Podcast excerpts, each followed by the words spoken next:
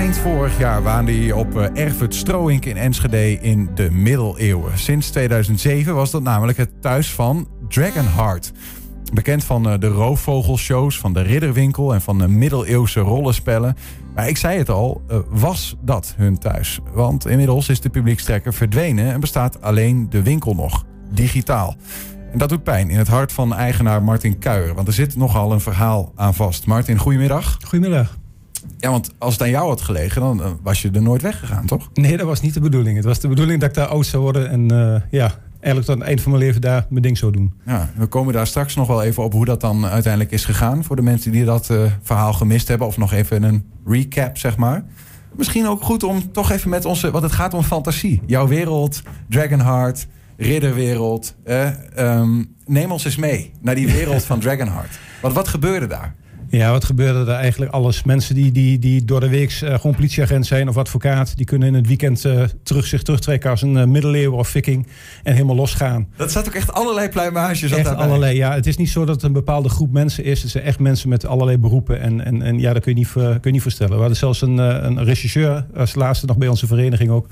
En ja, in de weekenden lekker als middeleeuwen aan de gang. En wat zocht hij daar dan? Ja, even een andere wereld betreden. Echt even iets heel anders. En uh, gewoon lekker je ding kunnen doen. Ja, nou het er niet meer is, nou is die uitgeweken naar Archeon. En nou heeft Archeon weer uh, iemand rijker, zeg maar. Archeon? Wat is Archeon, dat dan? dat is een themapark in uh, Alphen aan de Rijn. Daar is echt helemaal een uh, middeleeuws dorp gebouwd. En ja, eigenlijk alles op dat gebied. Maar dat, dat is nog Alphen aan de Rijn en Enschede. Dat is wel eventjes een eindje uit elkaar. Ja, hij komt ook uit Rotterdam. Dus voor hem is het ja, eigenlijk nog redelijk dichterbij als hier. Maar hij kwam met alle plezier elke keer hier naartoe. De mensen kwamen van heinde en ja. verre. Wel, ja. Rotterdam, was dat het verst of kwamen ze van nog verder? Uh, de echte nou, Brabant, Limburg. Maar ook, we kregen ook Belgen op visite. Duitsers die meededen. Dus ja. nee, we hebben echt heel veel uh, internationale klanten ook. Ja. Wat, wat waren nou wat jou betreft de hoogtijdagen van Dragonheart? De hoogtijdagen? Uh, ja, toen de, toen de uilenshows er nog waren eigenlijk. Toen het hele pakket er nog was. De trouwlocatie, dat was natuurlijk het allermooiste. En mm. ja, toen alles er nog was. En, en, en wat, ligt er een herinnering voor in je, in je hoofd waarvan je zegt van ja, dat was voor mij, dat is Dragonheart. Ten voeten uit. Poeh, nee, dat kan ik zo niet 1, 2, 3 zeggen. Nee, nee, ik heb zoveel mooie herinneringen, dus dat, uh, ja. ja. En die mensen die kwamen daar dan, waren normaal regisseur, advocaat, ja. uh, timmerman, weet ik ja. veel wat.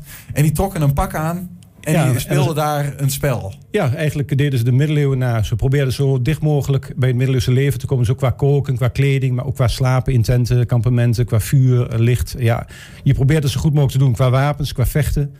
En uh, dat is nog niet zo makkelijk hoor. Dat is nog wel een, uh, ja, is nog wel een moeilijke wereld. Ja. ja. Maar is dat dan een soort van. Uh, ja, ik, ik, ik, kijk graag naar die films. Maar als ik het zelf zou spelen, zou ik toch op een bepaald moment ook denken: wat ben ik nou eigenlijk aan het doen? ja, je moet er wat meer hebben. En het is heel gek toen ik in de. Toen ik hier nog helemaal niet in zat, heb ik één keer een middeleeuws evenement in Duitsland meegemaakt. En ik schrok ervan dat ik daar honderden tenten zag staan in een dal. En, en dat ik dacht, nou, en iedereen speelde een rol. En het gekke is, als je dat er één keer meer gemaakt hebt, had je zoiets de volgende keer dat je erheen ging van, god, het is ook wel eens leuk om daar ook in kleding naartoe te gaan. En je hoort er dan ook bij.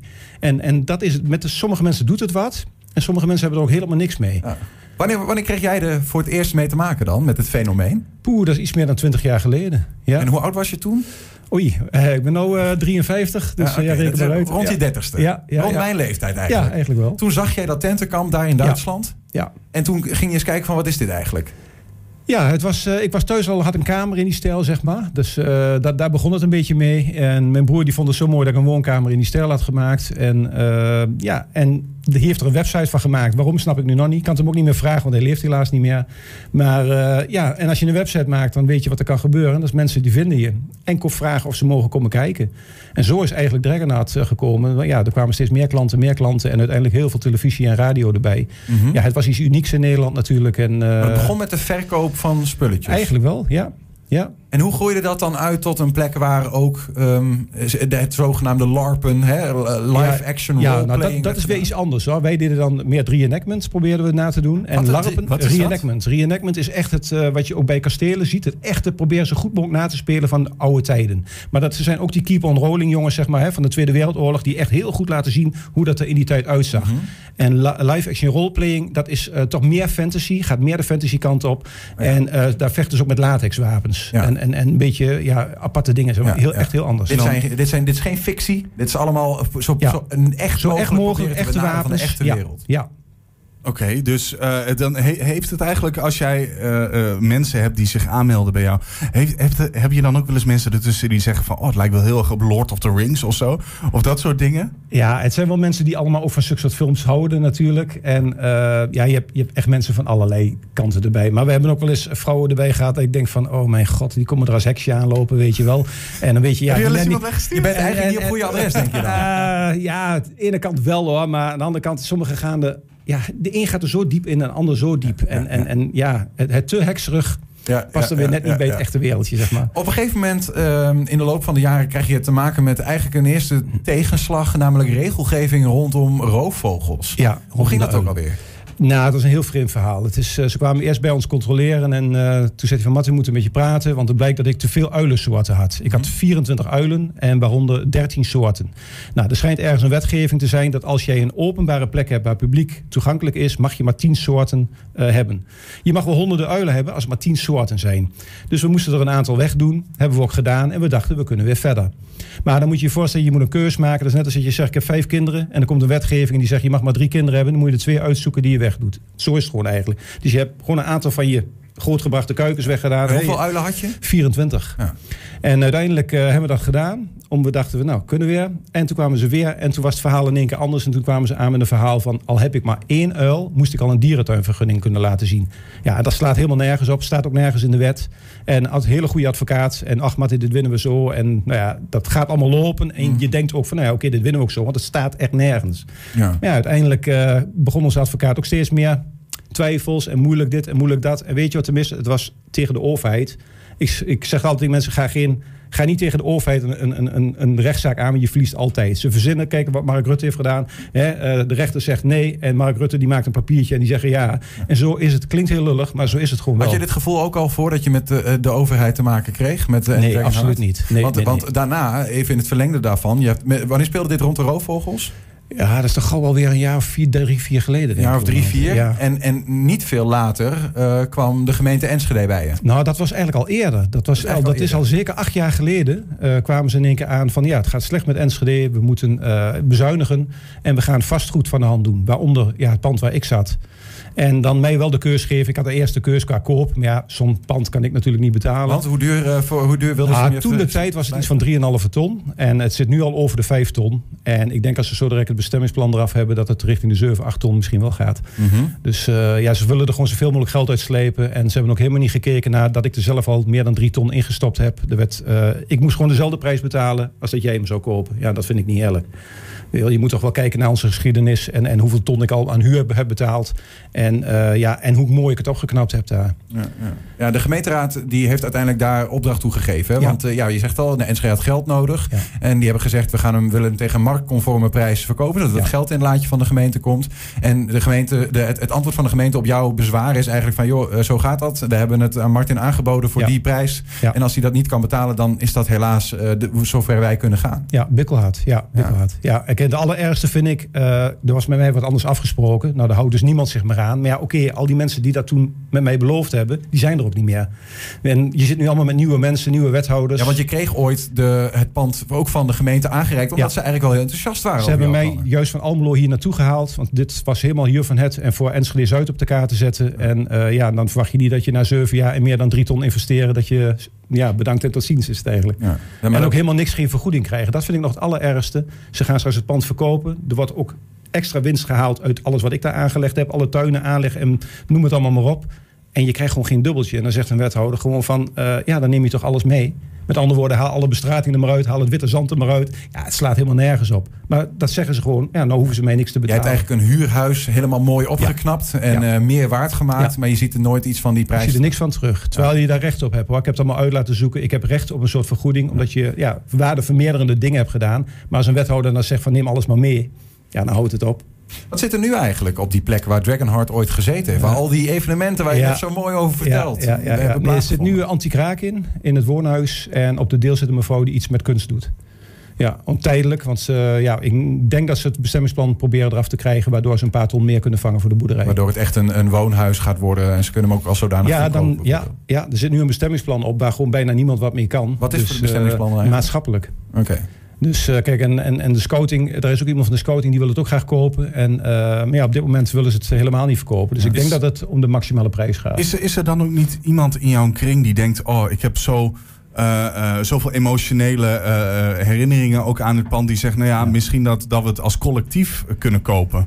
Er zijn heel veel mensen geweest en ook, uh, ja, noem alles maar op, alle dingen die ze maar kunnen bedenken om maar aan geld te komen. Maar ja, het schiet niet op, dit gaat om dermate bedragen. Dan moet echt wel iemand opstaan die geld heeft en zegt van ja, ik, ik wil Al dat die niet. advocaten die bij je kwamen ja. ridderen. ja.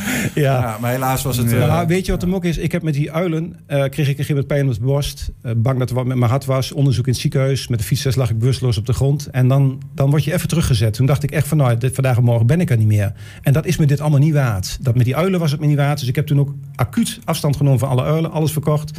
En met het pand heb ik op een gegeven moment ook een knoop doorgehakt een jaar geleden van, ik ben er helemaal klaar mee. Ik heb acht jaar gestreden voor die boerderij. Alles geprobeerd om wat van manier ook maar leningen, hypotheken, noem het maar op. Uh, de gevaarlijkste manieren geprobeerd. Ik zeg maar, ik zeg, uiteindelijk ben, was ik zo ver van, ik wil niet meer. Ik, ik heb geen zin om straks eronder door te gaan, alleen voor die rotboerderij. Zelfbescherming. Ja. Um, uh, je hebt nu uh, een soort van mini Dragonheart ja. bij je in de Lutte waar je Ja. bent gaan wonen. Ja, um, een, een, een opslag waar je toch nog wat spullen hebt die daar ook hebben gestaan. Ja. En waar ik wel benieuwd hoe dat eruit ziet. Dus we zijn even bij je op bezoek geweest.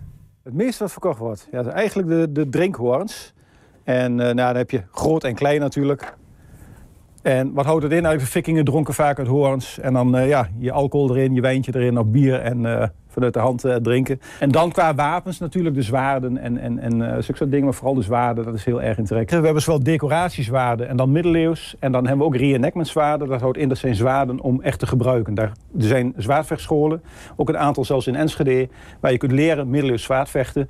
En dan heb je dus echt een zwaard nodig wat heel wat kan hebben. Dat kan een uh, flinke klap hebben. Dus dat noemen ze dan weer reenactment. Dat is het naspelen van, uh, van gebeurtenissen, middeleeuwse gebeurtenissen eigenlijk. Nou, dit is dus echt een middeleeuws zwaard. Vooral heel vaak herkenbaar aan de grote parierstang. En als je dan zeg maar een... Even kijken. Kijk, wat een beetje... Oh, kan ik hier wel bij. Hier heb je zeg maar een. Kijk, dan zie je al erg het verschil. Een korte, korte parierstang, veel kortere zwaarden. En uh, ja, er zit ook, een, uh, zit ook wel even wat verschil in qua tijd natuurlijk. Maar daar is eigenlijk het vikingzwaard en middeleeuws heel goed aan te herkennen. Ja, harnassen die hier op staan zijn echt decoratieharnassen. En wat houdt decoratie in? Die kun je alleen mooi in je kamer neerzetten of in het kasteel of in een kamer om mooi naar te kijken. Nou zijn dit wel kwaliteitsharnassen, dus als je hier op de voet gaat staan, zeg maar, dan trap je hem niet in. Dus het is echt kwaliteit. Maar je kunt hem niet aantrekken om echt te gebruiken.